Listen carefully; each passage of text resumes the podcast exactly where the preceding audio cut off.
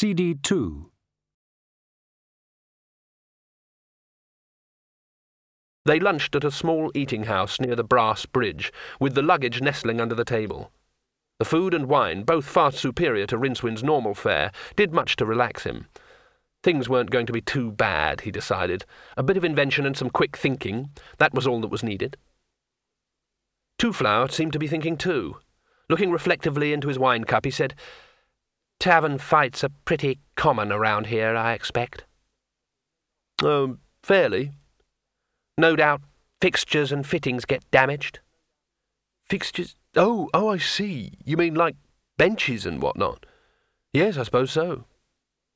That must be upsetting for the innkeepers. I've never really thought about it. I suppose it must just be one of the risks of the job. Twoflower regarded him thoughtfully. I might be able to help there, he said. Risks are my business. I say, this food is a bit greasy, isn't it? You did say you wanted to try some typical Morporkian food, said Rincewind. What was that about risks? Oh, I know all about risks. They're my business. I thought that's what you said. I didn't believe it the first time either. Oh, I don't take risks. About the most exciting thing that happened to me was knocking some ink over. I assess risks. Day after day. Do you know what the odds are against a house catching fire in the Red Triangle district of Bes Pelargic? 538 to 1. I calculated that, he added with a trace of pride. What? Rincewind tried to suppress a burp. What for? Excuse me. He helped himself to some more wine. For. Uh, Twoflower paused. I can't say it in Trob, he said. I don't think the Betrobi have a word for it. In my language we called it. He said a collection of outlandish syllables. In sewer ants, repeated Rincewind. That's a funny word. What's it mean? Well, suppose you have a ship loaded with, say, gold bars. It might run into storms or be taken by pirates. You don't want that to happen, so you take out an insure ants poly C. I work out the odds against the cargo being lost based on weather reports and piracy records for the last twenty years. Then I add a bit. Then you pay me some money based on those odds. And the bit? Rincewind said, waggling a finger solemnly. And then, if the cargo is lost, I reimburse you. Reimburse? Pay you the value of your cargo, said Twoflower patiently. I get it. It's like a bet, right? A wager. In a way, I suppose. And you make money at this in sewer ants? It offers a return on investment, certainly. Wrapped in the warm yellow glow of the wine, Rincewind tried to think of in sewer ants in Circle Sea terms. I don't think I understand this in sewer ants, he said firmly, idly watching the world spin by. Magic, now. Magic, I understand. Twoflower grinned. Magic is one thing, and reflected sound of underground spirits is another, he said. What? What? That funny word you used, said Rincewind impatiently. Reflected sound of underground spirits? Never heard of it. Twoflower tried to explain. Rincewind tried to understand. In the long afternoon they toured the city turnwise of the river. Twoflower led the way, with the strange picture box slung on a strap around his neck. Rincewind trailed behind, whimpering at intervals and checking to see that his head was still there. A few others followed, too. In a city where public executions, duels, fights, magical feuds, and strange events regularly punctuated the daily round, the inhabitants had brought the profession of interested bystander to a peak of perfection.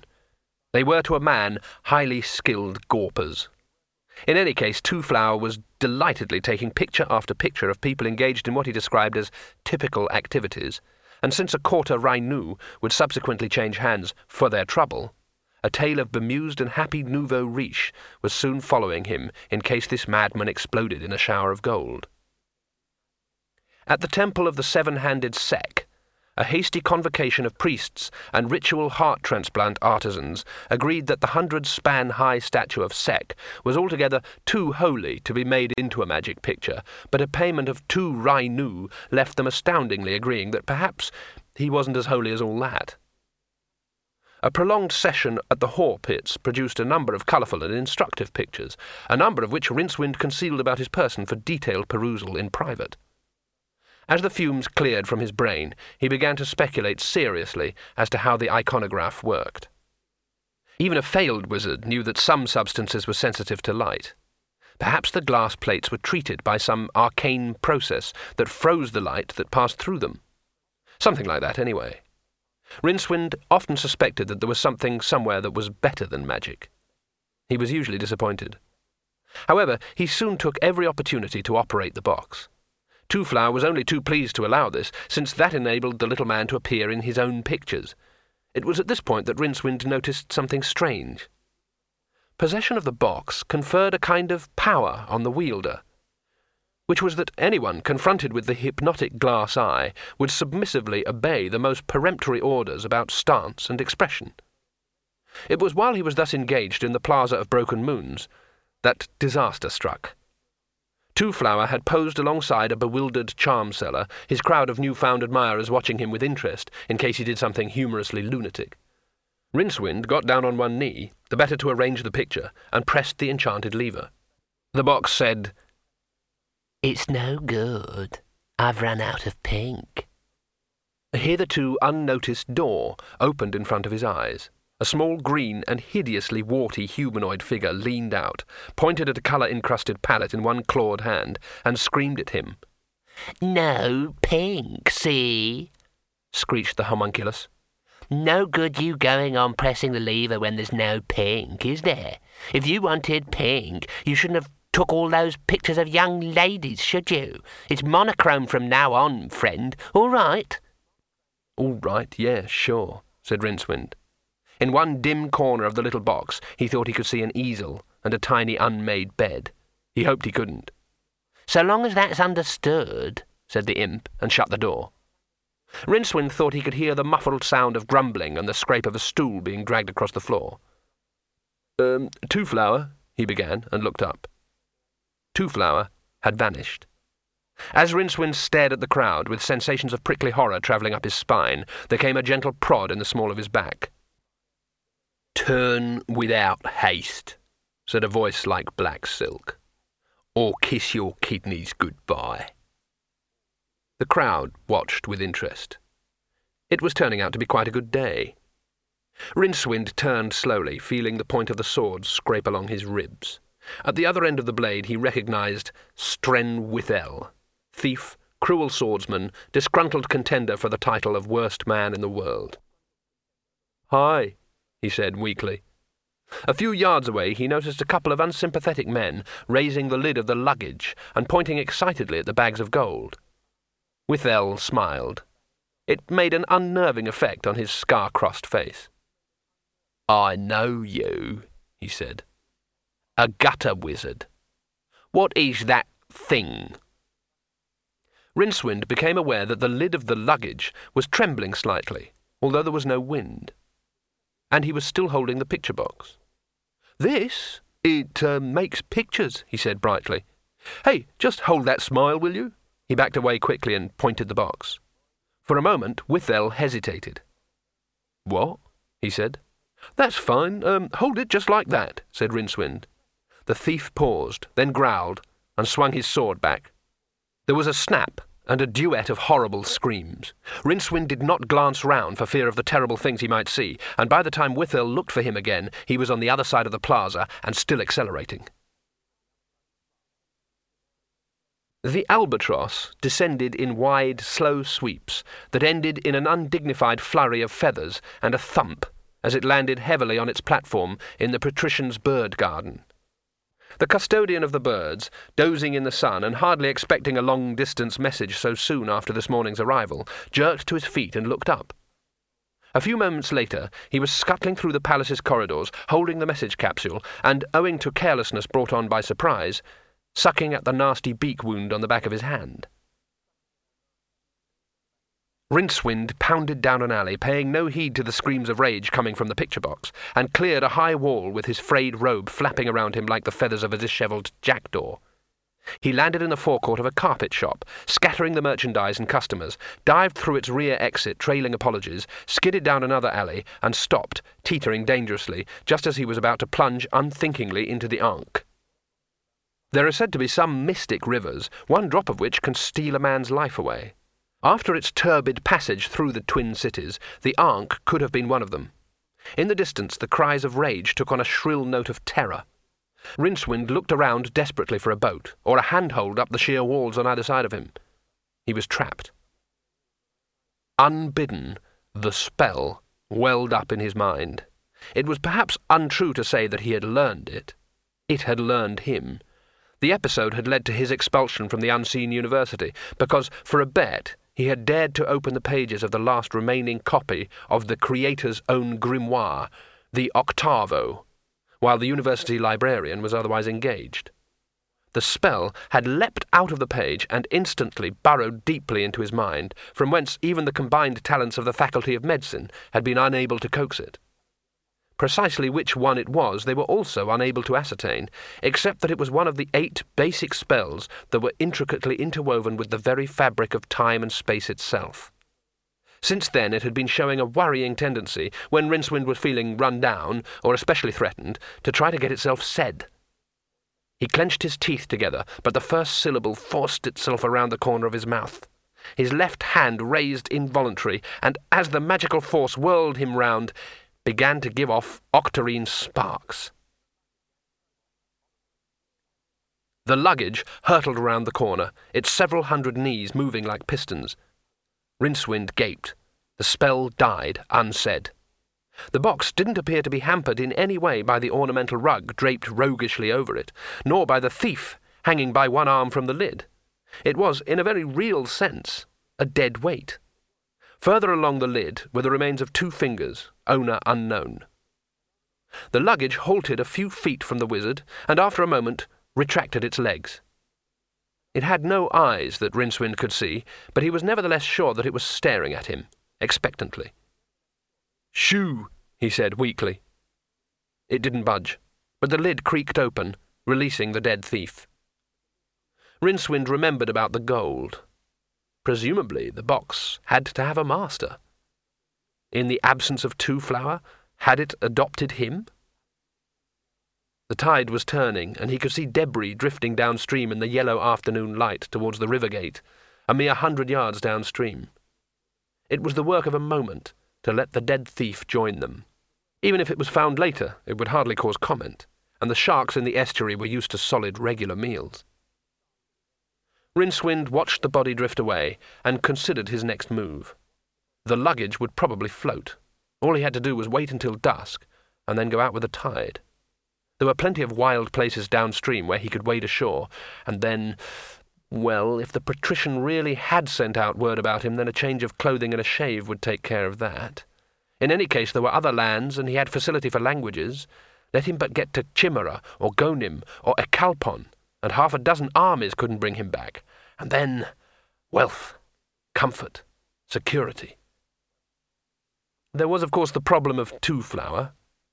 Rincewind allowed himself a moment's sadness. It could be worse, he said by way of farewell. It could be me. It was when he tried to move that he found his robe was caught on some obstruction. By craning his neck, he found that the edge of it was being gripped firmly by the luggage's lid. Ah, Gorfal, said the patrician pleasantly. Come in, sit down. Can I press you to a candid starfish? I am yours to command, master, said the old man calmly, save perhaps in the matter of preserved echinoderms. The patrician shrugged and indicated the scroll on the table. Read that, he said. Gorfal picked up the parchment and raised one eyebrow slightly when he saw the familiar ideograms of the Golden Empire. He read in silence for perhaps a minute, and then turned the scroll over to examine minutely the seal on the obverse. You are famed as a student of empire affairs, said the patrician. Can you explain this? Knowledge in the matter of the empire lies less in noting particular events than in studying a certain cast of mind, said the old diplomat. The message is curious, yes, but not surprising. This morning the Emperor instructed, the patrician allowed himself the luxury of a scowl, instructed me, Gorfal, to protect this Twoflower person. Now it seems I must have him killed. You don't find that surprising? No. The Emperor is no more than a boy. He is idealistic, keen, a god to his people. Whereas this afternoon's letter is, unless I am very much mistaken, from Nine Turning Mirrors, the Grand Vizier. He has grown old in the service of several emperors. He regards them as a necessary but tiresome ingredient in the successful running of the empire. He does not like things out of place.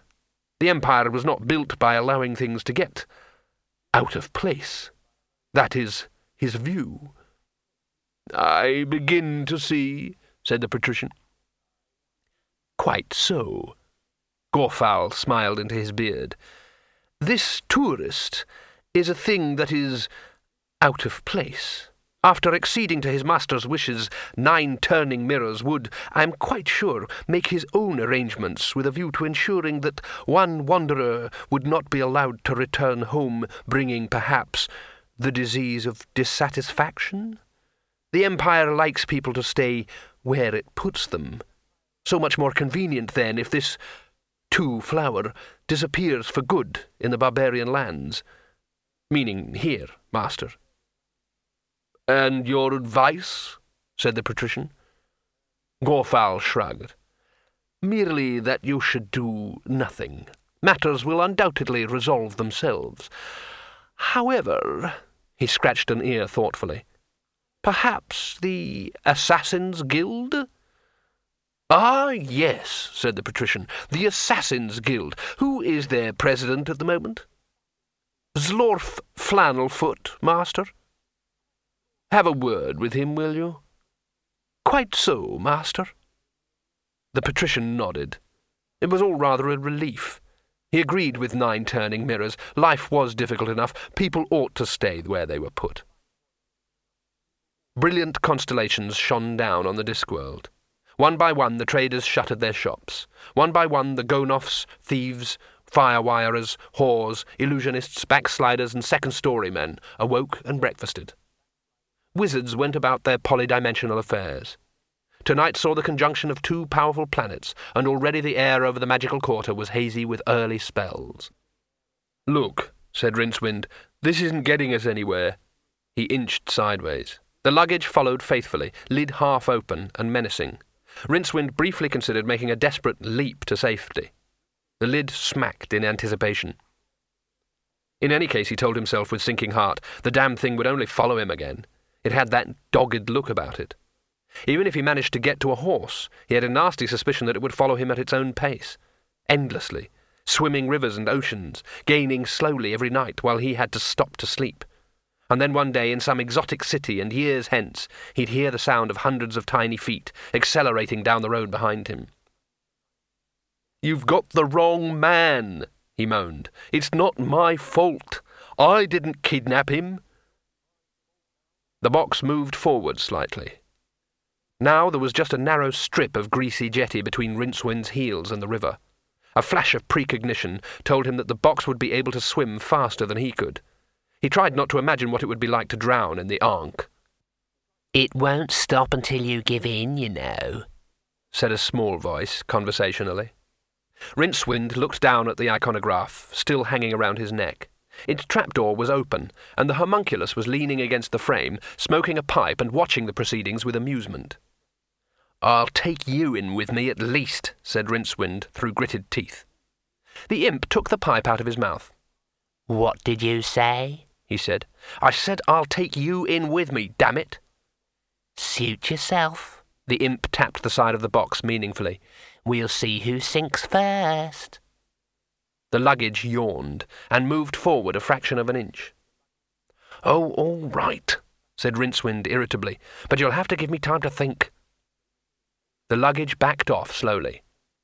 Rincewind edged his way back onto reasonably safe land and sat down with his back against a wall. Across the river, the lights of Ankh City glowed.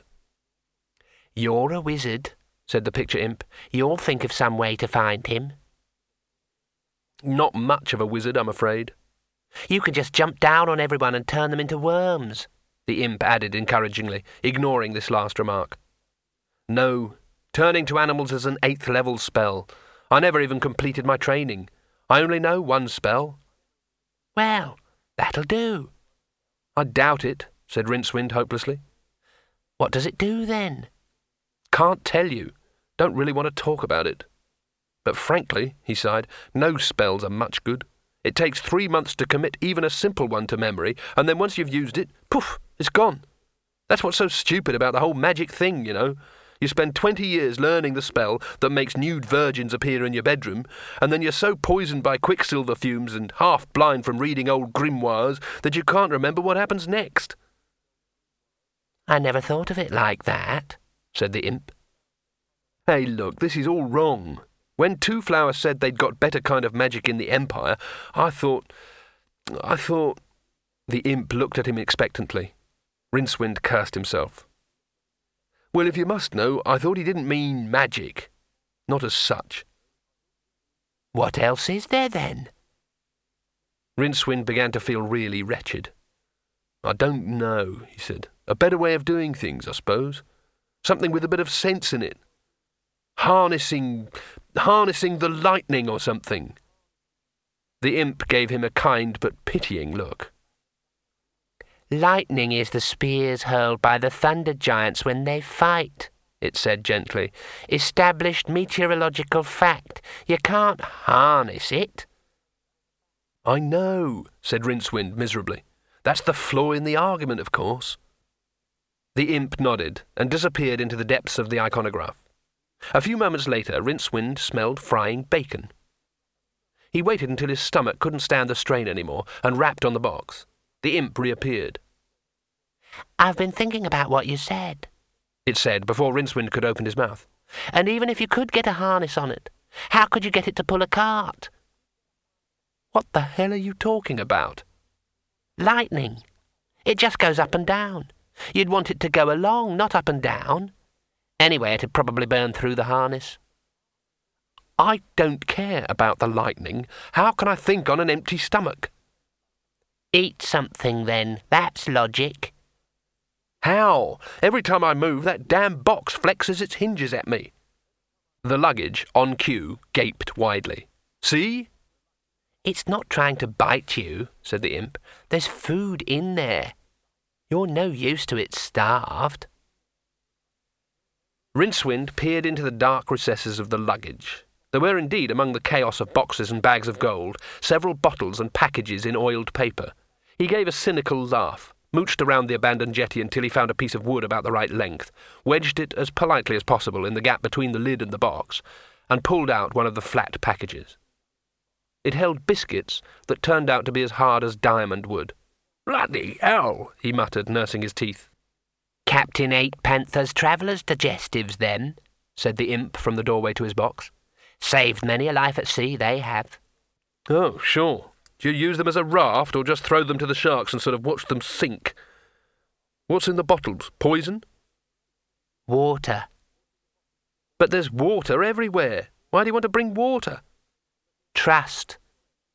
Trust? Yes, that's what he didn't. The water. Here, see? Rincewind opened a bottle. The liquid inside might have been water. It had a flat, empty flavour with no trace of life. Neither taste nor smell, he grumbled. The luggage gave a little creak, attracting his attention. With a lazy air of calculated menace, it shut its lids slowly, grinding Rincewind's impromptu wedge like a dry loaf. All right, all right, he said. I'm thinking. Ymor's headquarters were in the leaning tower at the junction of Rime Street and Frost Alley.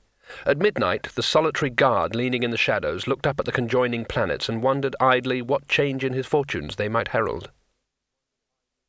There was the faintest of sounds, as of a gnat yawning. The guard glanced down at the deserted street and now caught the glimmer of moonlight on something lying in the mud a few yards away. He picked it up. The lunar light gleamed on gold, and his intake of breath was almost loud enough to echo down the alleyway. There was a slight sound again, and another coin rolled into the gutter on the other side of the street. By the time he had picked it up, there was another one, a little way off and still spinning. Gold was, he remembered, said to be formed from the crystallized light of stars. Until now he had never believed it to be true, that something as heavy as gold could fall naturally from the sky. As he drew level with the opposite alley mouth, some more fell. It was still in its bag, there was an awful lot of it, and Rincewind brought it down heavily onto his head. When the guard came to, he found himself looking up into the wild-eyed face of a wizard, who was menacing his throat with a sword. In the darkness, too, something was gripping his leg. It was the disconcerting sort of grip that suggested that the gripper could grip a whole lot harder if he wanted to. Where is he, the rich foreigner? Hissed the wizard. Quickly! What's holding my leg? said the man with a note of terror in his voice. He tried to wriggle free. The pressure increased. You wouldn't want to know, said Rincewind. Pay attention, please. Where's the foreigner? Not here. They've got him at Broadman's place. Everyone's looking for him. You're Rincewind, aren't you? The box. The box that bites people. Oh, no, no, please. Rincewind had gone. The guard felt the unseen leg gripper release his, or, as he was beginning to fear, its hold. Then, as he tried to pull himself to his feet, something big and heavy and square cannoned into him out of the dark and plunged off after the wizard. Something with hundreds of tiny feet. With only his home-made phrasebook to help him, Twoflower was trying to explain the mysteries of in-sewer ants to Broadman. The fat innkeeper was listening intently, his little black eyes glittering. From the other end of the table, Ymor watched with mild amusement, occasionally feeding one of his ravens with scraps from his plate. Beside him, Withel paced up and down. You fret too much, said Ymor, without taking his eyes from the two men opposite him. I can feel it, Stren. Who would dare attack us here? And the gutter wizard will come. He's too much of a coward not to, and he'll try to bargain, and we shall have him, and the gold, and the chest. Withel's one eye glared, and he smacked a fist into the palm of a black-gloved hand. Who would have thought that there was so much sapient pearwood in the whole of the disk, he said. How could we have known?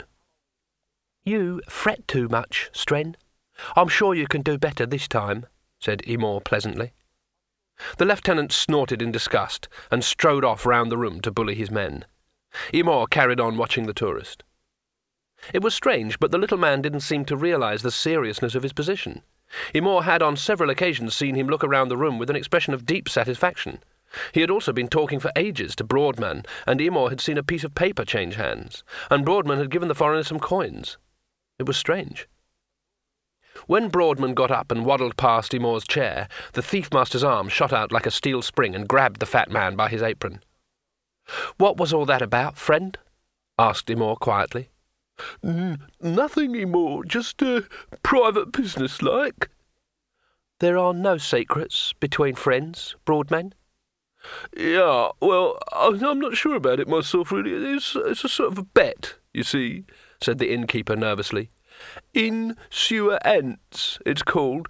It's like a bet that the broken drum won't get burned down. Ymor held the man's gaze until Broadman twitched in fear and embarrassment. Then the thief-master laughed. This worm-eaten old tinder pile, he said. The man must be mad. Yes, but mad with money. He says now he's got the, um, I can't remember the word, begins with a P. It's what you might call the stake bunny. The people he works for in the Agatean Empire will pay up if the broken drum burns down. Not that I hope it does burn down. The broken drum, I mean. I mean, it's like a home to me, is the drum. Not entirely stupid, are you? said Ymor, and pushed the innkeeper away. The door slammed back on its hinges and thudded into the wall. Hey, that's my door! screamed Broadman. Then he realized who was standing at the top of the steps and ducked behind the table, a mere shaving of time before a short black dart sped across the room and thunked into the woodwork. Ymor moved his hand carefully and poured out another flagon of beer. Won't you join me, Zlorf? he said levelly. And put that sword away, Stren. Zlorf Flannelfoot is our friend. The president of the Assassin's Guild spun his short blowgun dexterously and slotted it into its holster in one smooth movement. Stren, said Ymor. The black-clad thief hissed and sheathed his sword, but he kept his hand on the hilt and his eyes on the assassin. That wasn't easy. Promotion in the Assassin's Guild was by competitive examination, the practical being the most important, indeed the only part. Thus Zlorf's broad, honest face was a welt of scar tissue, the result of many a close encounter. It probably hadn't been all that good looking in any case. It was said that Zlorf had chosen a profession in which dark hoods, cloaks, and nocturnal prowlings figured largely because there was a day-fearing trollish streak in his parentage. People who said this in earshot of Zlorf tended to carry their ears home in their hats. He strolled down the stairs, followed by a number of assassins. When he was directly in front of Ymor, he said, I've come for the tourist. Is it any business of yours, Zlorf? Yes. Grinjo, Ermund. Take him. Two of the assassins stepped forward. Then Stren was in front of them, his sword appearing to materialize an inch from their throats without having to pass through the intervening air. Possibly I could only kill one of you, he murmured, but I suggest you ask yourselves which one. Look up, Zlorf, said Ymor. A row of yellow, baleful eyes looked down from the darkness among the rafters. One step more, and you'll leave here with fewer eyeballs than you came with, said the thief master. So sit down and have a drink, Zlorf, and let's talk about this sensibly. I thought we had an agreement. You don't rob, I don't kill. Not for payment, that is, he added after a pause. Zlorf took the proffered beer. So, he said, I'll kill him, then you rob him. Is he that funny-looking one over there? Yes. Zlorf stared at Twoflower, who grinned at him. He shrugged. He seldom wasted time wondering why people wanted other people dead. It was just a living. Who is your client, may I ask? said Ymor. Zlorf held up a hand. Please, he protested. Professional etiquette. Of course. Uh, by the way... Yes. I believe I have a couple of guards outside. Had. And some others in the doorway across the street. Formerly. And two bowmen on the roof? A flicker of doubt passed across Zlorf's face, like the last shaft of sunlight over a badly ploughed field. The door flew open, badly damaging the assassin who was standing beside it. Stop doing that! shrieked Broadman from under the table. Zlorf and Ymor stared up at the figure on the threshold. It was short, fat, and richly dressed, very richly dressed. There were a number of tall, big shapes looming behind it. Very big, threatening shapes. Who's that? said Zlorf. I know him, said Ymor. His name's Rerpf. He runs the Groaning Platter Tavern down by Brass Bridge. Stren, remove him. Rerpf held up a beringed hand. Stren Withel hesitated halfway to the door as several very large trolls ducked under the doorway and stood on either side of the fat man, blinking in the light. Muscles the size of melons bulged in forearms like flour sacks. Each troll held a double-headed axe between thumb and forefinger. Broadman erupted from cover, his face suffused with rage. Out! he screamed. Get those trolls out of here! No one moved. The room was suddenly quiet. Broadman looked around quickly. It began to dawn on him just what he had said, and to whom. A whimper escaped from his lips. Glad to be free, he reached the doorway to his cellars, just as one of the trolls, with a lazy flick of one ham-sized hand, sent his axe whirling across the room. The slam of the door and its subsequent splitting as the axe hit it merged into one sound. Bloody hell! exclaimed Zlorf Flannelfoot. What do you want? said Ymor. I am here on behalf of the Guild of Merchants and Traders, said Rerpf evenly. To protect our interests, you might say, meaning the little man. Ymor wrinkled his brows. I'm sorry, he said. I thought I heard you say the Guild of Merchants. And traders, agreed Rerpf. Behind him now, in addition to more trolls, were several humans that Ymor vaguely recognized. He had seen them maybe behind counters and bars, shadowy figures usually, easily ignored, easily forgotten. At the back of his mind, a bad feeling began to grow. He thought about how it might be to be, say, a fox confronted with an angry sheep. A sheep, moreover, that could afford to employ wolves. How long has this, uh, guild been in existence, may I ask? he said. Since this afternoon, said Rerpf. I'm Vice Guildmaster in charge of tourism, you know. Uh, what is this tourism of which you speak? Uh, we are not quite sure, said Rerpf.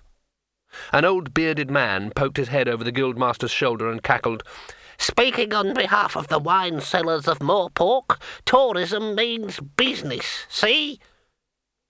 Well, said Ymor coldly. Well, said Rerpf, we are protecting our interests, like I said. Thieves out! Thieves out! cackled his elderly companion. Several others took up the chant. Zlorf grinned. And assassins, chanted the old man. Zlorf growled. Stands to reason, said Rerpf. People robbing and murdering all over the place.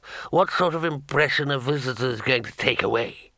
You come all the way to see our fine city with its many points of historical and civic interest, also many quaint customs, and you wake up dead in some back alley, or as it might be floating down the Ankh. How are you going to tell all your friends what a great time you're having? Let's face it, you've got to move with the times. Zlorf and Ymor met each other's gaze. We have, have we? said Ymor. Then let us move, brother, agreed Zlorf. In one movement he brought his blowgun to his mouth and sent a dart hissing towards the nearest troll. It spun around, hurling its axe, which whirred over the assassin's head and buried itself in a luckless thief behind him. Rerpf ducked, allowing a troll behind him to raise its huge iron crossbow and fire a spear-length quarrel into the nearest assassin. That was the start. It has been remarked before that those who are sensitive to radiations in the far octarine, the eighth colour, the pigment of the imagination, can see things that others cannot. Thus it was that Rincewind, hurrying through the crowded, flare-lit evening bazaars of Morpork with the luggage trundling behind him, jostled a tall, dark figure, turned to deliver a few suitable curses, and beheld death. It had to be death. No one else went around with empty eye sockets. And of course the scythe over one shoulder was another clue. As Rincewind stared in horror, a courting couple, laughing at some private joke, walked straight through the apparition without appearing to notice it. Death, insofar as it was possible in a face with no movable features, looked surprised. Rincewind? Um, said Rincewind, trying to back away from that eyeless stare. But why are you here? Boom, boom went cryptlids in the worm-haunted fastness under old mountains. Um, why not? said Rincewind. Anyway, I'm sure you've got lots to do, so if you'll just. Uh... I was surprised that you jostled me, Rincewind, for I have an appointment with thee this very night. Oh, no, um, not. Of course, what's so bloody vexing about the whole business is that I was expecting to meet thee in Psephopolis. But that's 500 miles away. You don't have to tell me. The whole system's got screwed up again. I can see that. Look, there's no chance of you. Rincewind backed away, hands spread protectively in front of him. The dried fish salesman on a nearby stall watched this madman with interest. Not a chance, I could lend you a very fast horse. No! It won't hurt a bit. No! Rincewind turned and ran. Death watched him go and shrugged bitterly. Sod you, then. He turned and noticed the fish salesman. With a snarl, Death reached out a bony finger and stopped the man's heart. But he didn't take much pride in it. Then Death remembered what was due to happen later that night. It would not be true to say that Death smiled, because in any case his features were perforce frozen in a calcareous grin. But he hummed a little tune, cheery as a plague pit, and pausing only to extract the life from a passing mayfly, and one ninth of the lives from a cat cowering under the fish stall. All cats can see into the octarine. Death turned on his heel and set off towards the broken drum. Short Street, Morpork, is in fact one of the longest in the city. Filigree Street crosses its turnwise end in the manner of the crosspiece of a T, and the broken drum is so placed that it looks down the full length of the street. At the furthermost end of Short Street, a dark oblong rose on hundreds of tiny legs and started to run. At first it moved at no more than a lumbering trot, but by the time it was halfway up the street it was moving arrow fast. A darker shadow inched its way along one of the walls of the drum, a few yards from the two trolls who were guarding the door. Rincewind was sweating. If they heard the faint clinking of the specially prepared bags at his belt. One of the trolls tapped his colleague on the shoulder, producing a noise like two pebbles being knocked together. He pointed down the starlit street. Rincewind darted from his hiding place, turned, and hurled his burden through the drum's nearest window. Withel saw it arrive. The bag arced across the room, turning slowly in the air, and burst on the edge of a table. A moment later, gold coins were rolling across the floor, spinning, glittering. The room was suddenly silent, save for the tiny noises of gold and the whimpers of the wounded. With a curse, Withel dispatched the assassin he had been fighting. It's a trick, he screamed. No one move! Three score men and a dozen trolls froze in mid grope. Then, for the third time, the door burst open. Two trolls hurried through it, slammed it behind them, dropped the heavy bar across it, and fled down the stairs. Outside there was a sudden crescendo of running feet, and for the last time the door opened. In fact, it exploded, the great wooden bar being hurled far across the room, and the frame itself giving way. Door and frame landed on a table which flew into splinters. It was then that the frozen fighters noticed that there was something else in the pile of wood. It was a box, shaking itself madly to free itself of the smashed timber around it. Rincewind appeared in the ruined doorway, hurling another of his gold grenades. It smashed into a wall, showering coins. Down in the cellar, Broadman looked up, muttered to himself, and carried on with his work. His entire Spindlewinter's supply of candles had already been strewn on the floor, mixed with his store of kindling wood. Now he was attacking a barrel of lamp oil. Insurance, he muttered. Oil gushed out and swirled around his feet. Withel stormed across the floor, his face a mask of rage. Rincewind took careful aim and caught the thief full in the chest with a bag of gold. But now Ymor was shouting and pointing an accusing finger. A raven swooped down from its perch in the rafters and dived at the wizard, talons open and gleaming. It didn't make it. At about the halfway point, the luggage leapt from its bed of splinters, gaped briefly in midair, and snapped shut. It landed lightly. Rincewind saw its lid open again, slightly, just far enough for a tongue, large as a palm leaf, red as mahogany, to lick up a few errant feathers. At the same moment, the giant candle wheel fell from the ceiling, plunging the room into gloom. Rincewind, coiling himself like a spring, gave a standing jump and grasped a beam, swinging himself up into the relative safety of the roof with a strength that amazed him. Exciting, isn't it? said a voice by his ear. Down below, thieves, assassins, trolls, and merchants all realized at about the same moment that they were in a room made treacherous of foothold by gold coins, and containing something, among the suddenly menacing shapes in the semi darkness, that was absolutely horrible. As one, they made for the door, but had two dozen different recollections of its exact position.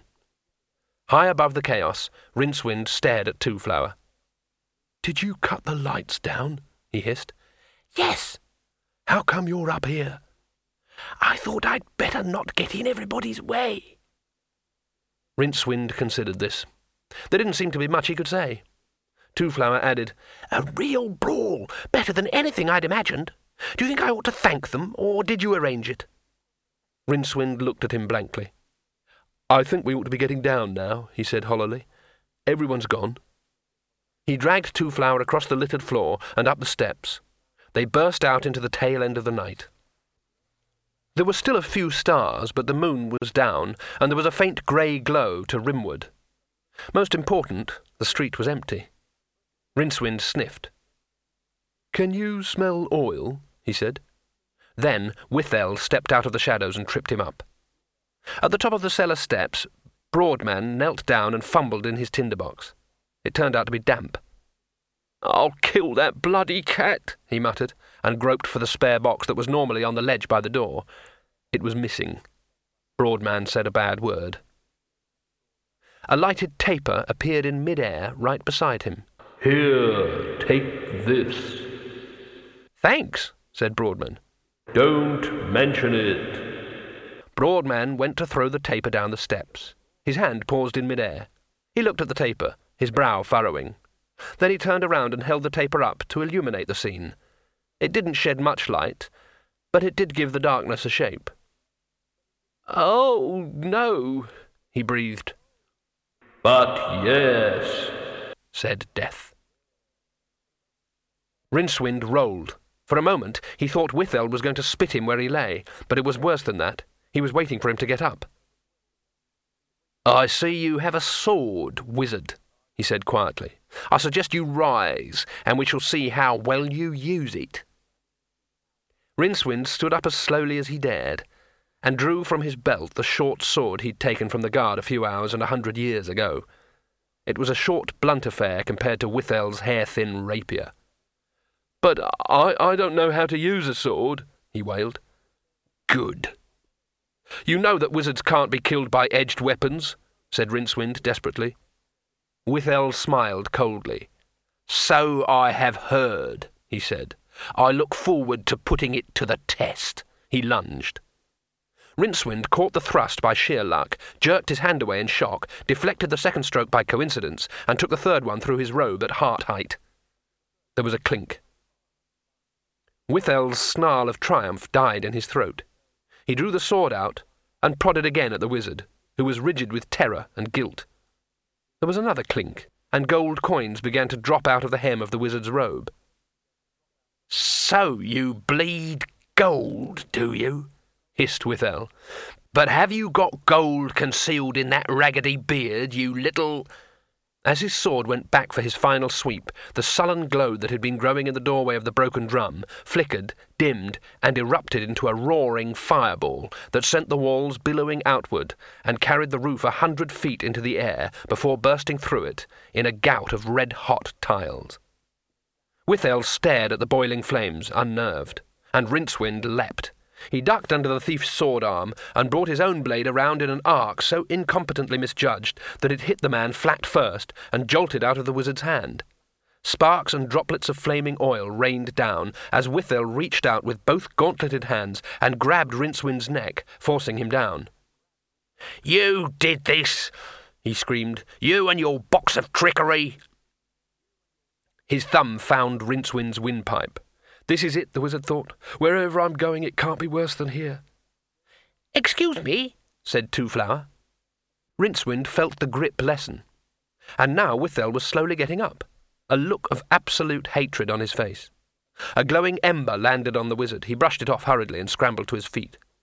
Twoflower was behind Withel, holding the man's own needle-sharp sword with the point resting in the small of the thief's back. Rincewind's eyes narrowed. He reached into his robe, then withdrew his hand bunched into a fist. Don't move, he said. Am I doing this right? asked Twoflower anxiously. He says he'll skewer your liver if you move, Rincewind translated freely. I doubt it, said Withel. Bet? No. As Withel teased himself to turn on the tourist, Rincewind lashed out and caught the thief on the jaw. Withel stared at him in amazement for a moment, and then quietly toppled into the mud. The wizard uncurled his stinging fist, and the roll of gold coins slipped between his throbbing fingers. He looked down at the recumbent thief. Good grief, he gasped. He looked up and yelled as another ember landed on his neck. Flames were racing along the rooftops on either side of the street. All around him, people were hurling possessions from windows and dragging horses from smoking stables.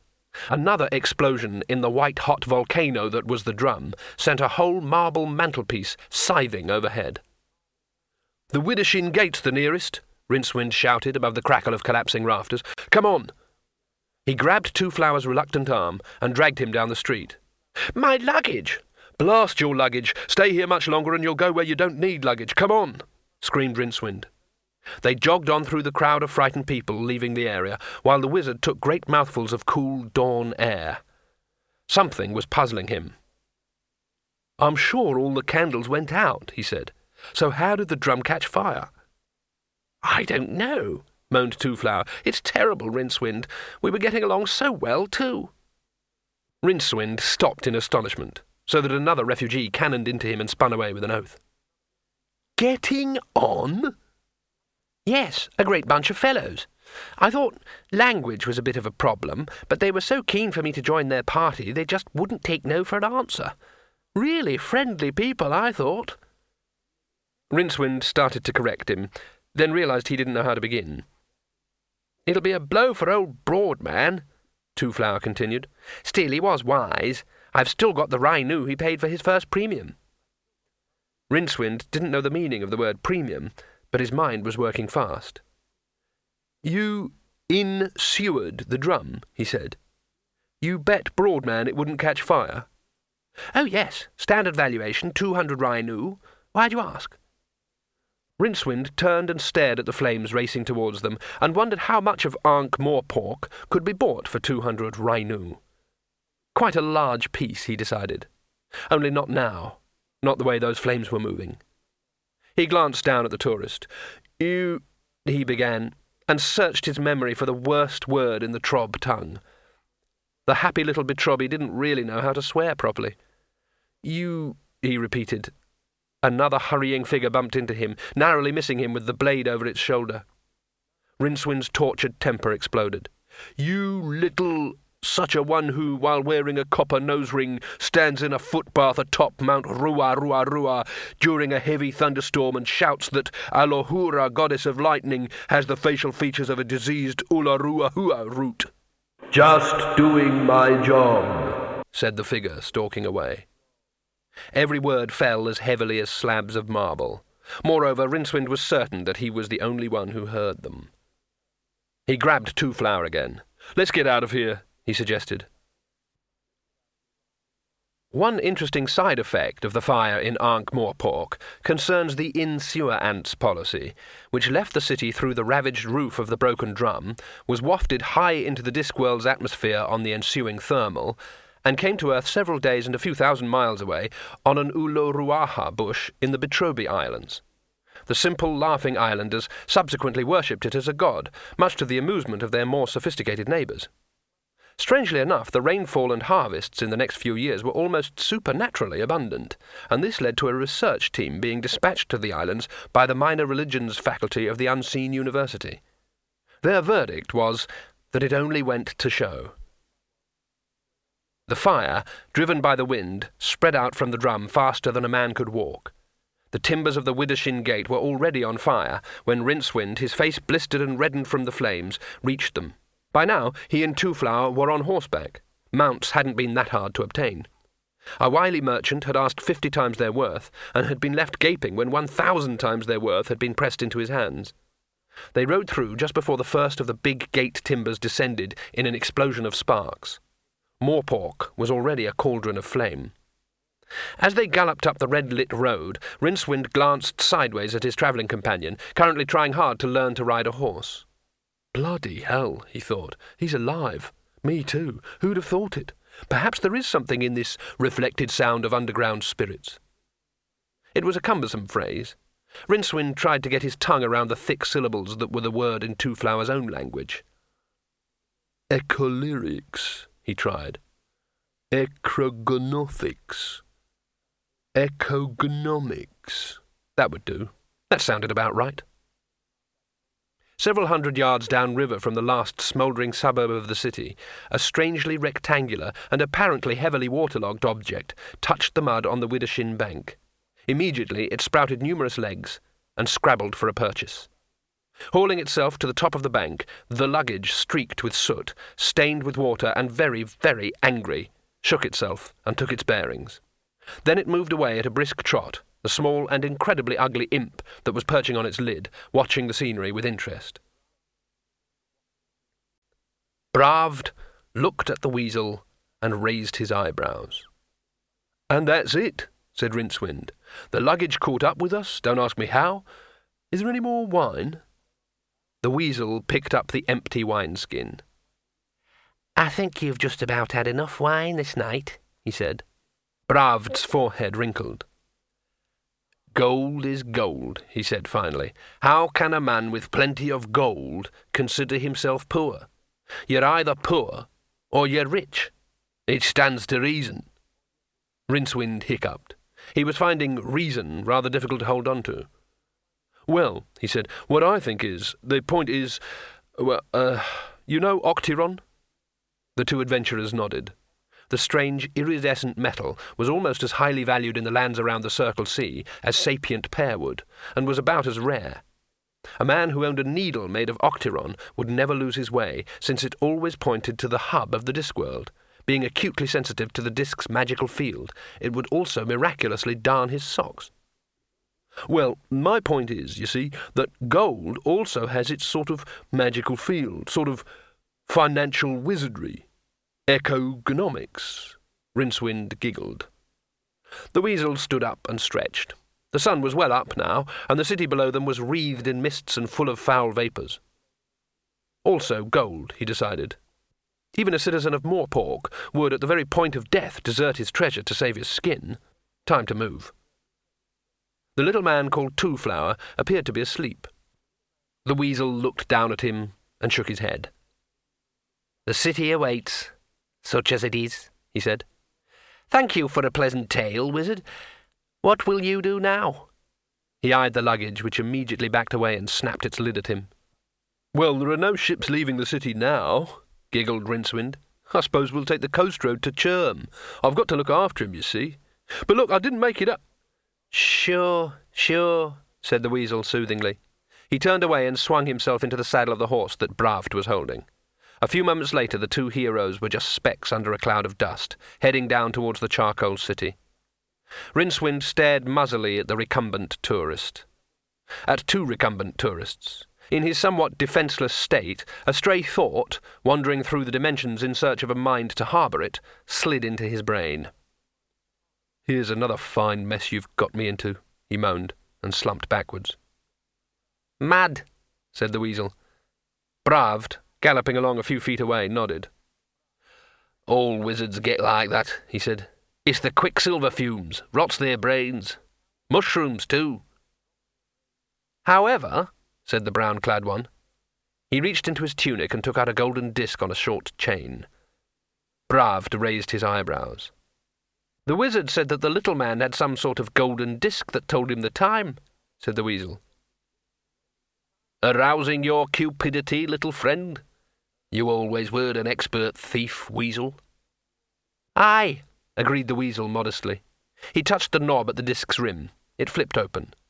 The very small demon imprisoned within looked up from its tiny abacus and scowled. It lacks but ten minutes to eight of the clock, it snarled. The lid slammed shut, almost trapping the weasel's fingers. With an oath, the weasel hurled the time teller far out into the heather, where it possibly hit a stone. Something, in any event, caused the case to split. There was a vivid octarine flash and a whiff of brimstone as the time being vanished into whatever demonic dimension it called home. What did you do that for? said Bravd, who hadn't been close enough to hear the words. Do what? said the weasel. I didn't do anything. Nothing happened at all. Come on, we're wasting opportunities. Bravd nodded. Together they turned their steeds and galloped towards ancient Ankh, and honest enchantments. The Sending of Eight Prologue The Discworld offers sights far more impressive than those found in universes built by creators with less imagination, but more mechanical aptitude. Although the disk's sun is but an orbiting moonlet, its prominence is hardly bigger than croquet hoops. This slight drawback must be set against the tremendous sight of great A'Tuin the turtle, upon whose ancient and meteor-riddled shell the disk ultimately rests. Sometimes, in his slow journey across the shores of infinity, he moves his country-sized head to snap at a passing comet. But perhaps the most impressive sight of all, if only because most brains, when faced with the sheer galactic enormity of A'Tuin, refuse to believe it, is the endless rimfall, where the seas of the disk boil ceaselessly over the edge into space. Or perhaps it is the rimbow, the eight coloured, world girdling rainbow that hovers in the mist laden air over the fall. The eighth colour is octarine, caused by the scatter effect of strong sunlight on an intense magical field. Or perhaps again, the most magnificent sight is the hub. There, a spire of green ice, ten miles high, rises through the clouds and supports at its peak the realm of Dunmanifestin, the abode of the disk gods. The disk gods themselves, despite the splendour of the world below them, are seldom satisfied. It is embarrassing to know that one is a god of a world that only exists because every improbability curve must have its far end. Especially when one can peer into other dimensions at worlds whose creators had more mechanical aptitude than imagination. No wonder then that the disk gods spend more time in bickering than in omnicognizance. On this particular day, blind Io, by dint of constant vigilance, the chief of the gods, sat with his chin on his hand and looked at the gaming board on the red marble table in front of him. Blind Io had got his name because where his eye sockets should have been, there were nothing but two areas of blank skin. His eyes, of which he had an impressively large number, led a semi independent life of their own. Several were currently hovering above the table. The gaming board was a carefully carved map of the disc world, overprinted with squares. A number of beautifully modelled playing pieces were now occupying some of the squares. A human onlooker would, for example, have recognized in two of them the likenesses of Bravd and the Weasel. Others represented yet more heroes and champions, of which the disc had a more than adequate supply. Still in the game were Io, Offler the crocodile god, Zephyrus the god of slight breezes, Fate, and the Lady. There was an air of concentration around the board now that the lesser players had been removed from the game.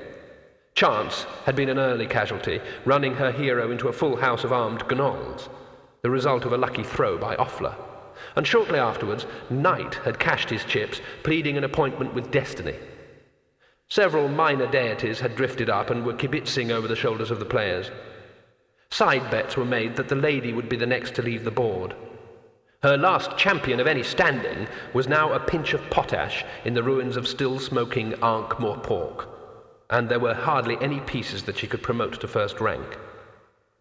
Blind Io took up the dice box, which was a skull whose various orifices had been stoppered with rubies, and with several of his eyes on the lady, he rolled three fives. She smiled. This was the nature of the lady's eyes. They were bright green, lacking iris or pupil, and they glowed from within. The room was silent as she scrabbled in her box of pieces, and from the very bottom produced a couple that she set down on the board with two decisive clicks. The rest of the players, as one god, craned forward to peer at them.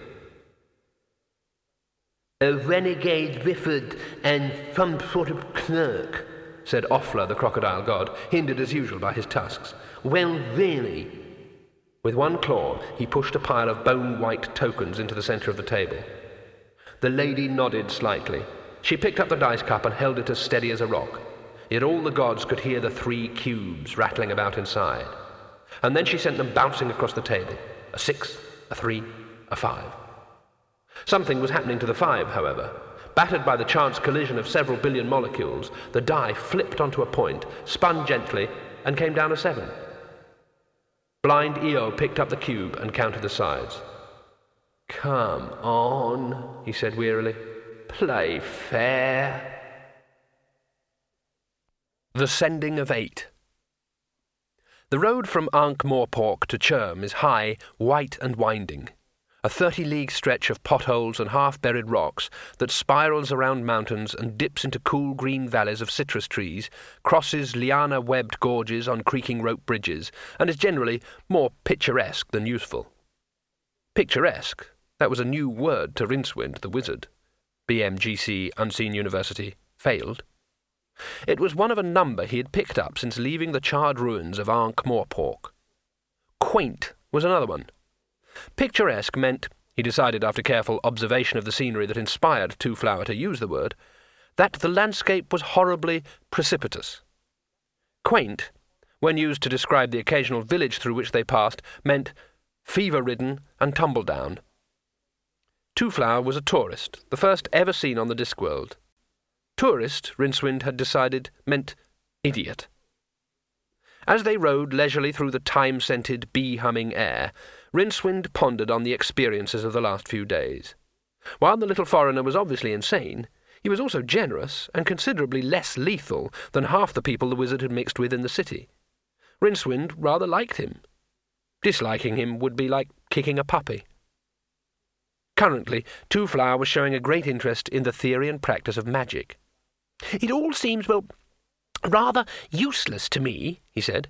I always thought that, you know, a wizard just said the magic words and that was that, not all this tedious memorizing. Rincewind agreed moodily. He tried to explain that magic had indeed once been wild and lawless, but had been tamed back in the mists of time by the olden ones who had bound it to obey, among other things, the law of conservation of reality. This demanded that the effort needed to achieve a goal should be the same regardless of the means used. In practical terms, this meant that, say, creating the illusion of a glass of wine was relatively easy since it involved merely the subtle shifting of light patterns. On the other hand, lifting a genuine wine glass a few feet in the air by sheer mental energy required several hours of systematic preparation if the wizard wished to prevent the simple principle of leverage flicking his brain out through his ears. He went on to add that some of the ancient magic could still be found in its raw state recognizable, to the initiated, by the eightfold shape it made in the crystalline structure of space-time. There was the metal octiron, for example, and the gas octogen. Both radiated dangerous amounts of raw enchantment. It's all very depressing, he finished. Depressing? Rincewind turned in his saddle and glanced at Twoflower's luggage, which was currently ambling along on its little legs, occasionally snapping its lid at butterflies. He sighed. Rincewind thinks he ought to be able to harness the lightning, said the picture imp, who was observing the passing scene from the tiny doorway of the box slung around Twoflower's neck. He had spent the morning painting picturesque views and quaint scenes for his master, and had been allowed to knock off for a smoke. When I said harness, I didn't mean harness, snapped Rincewind. I meant, well, I just meant that, I don't know. I just can't think of the right words. I just think the world ought to be more sort of organised.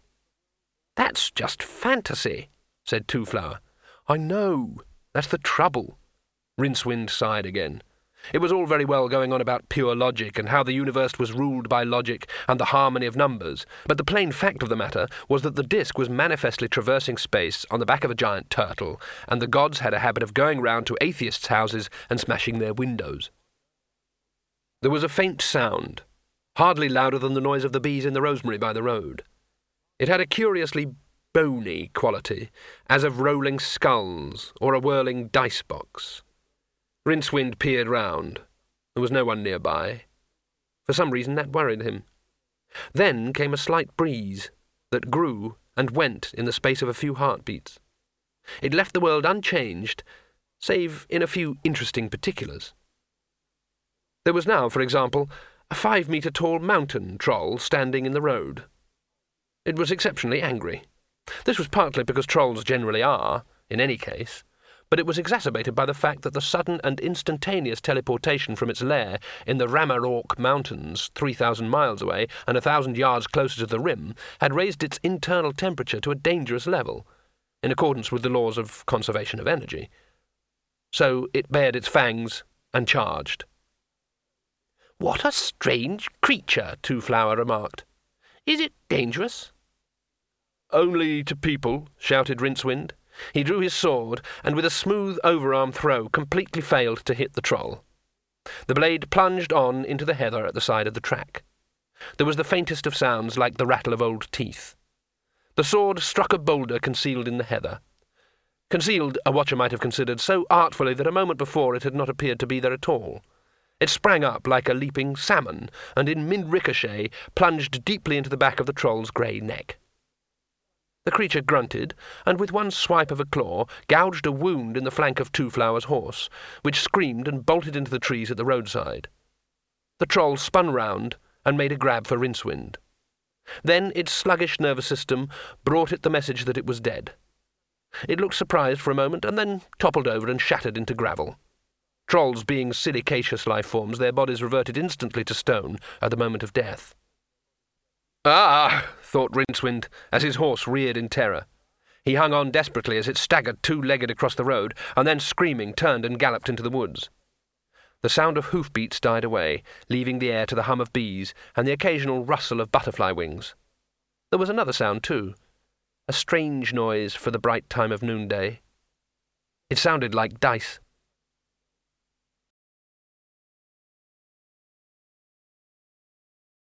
End of CD 2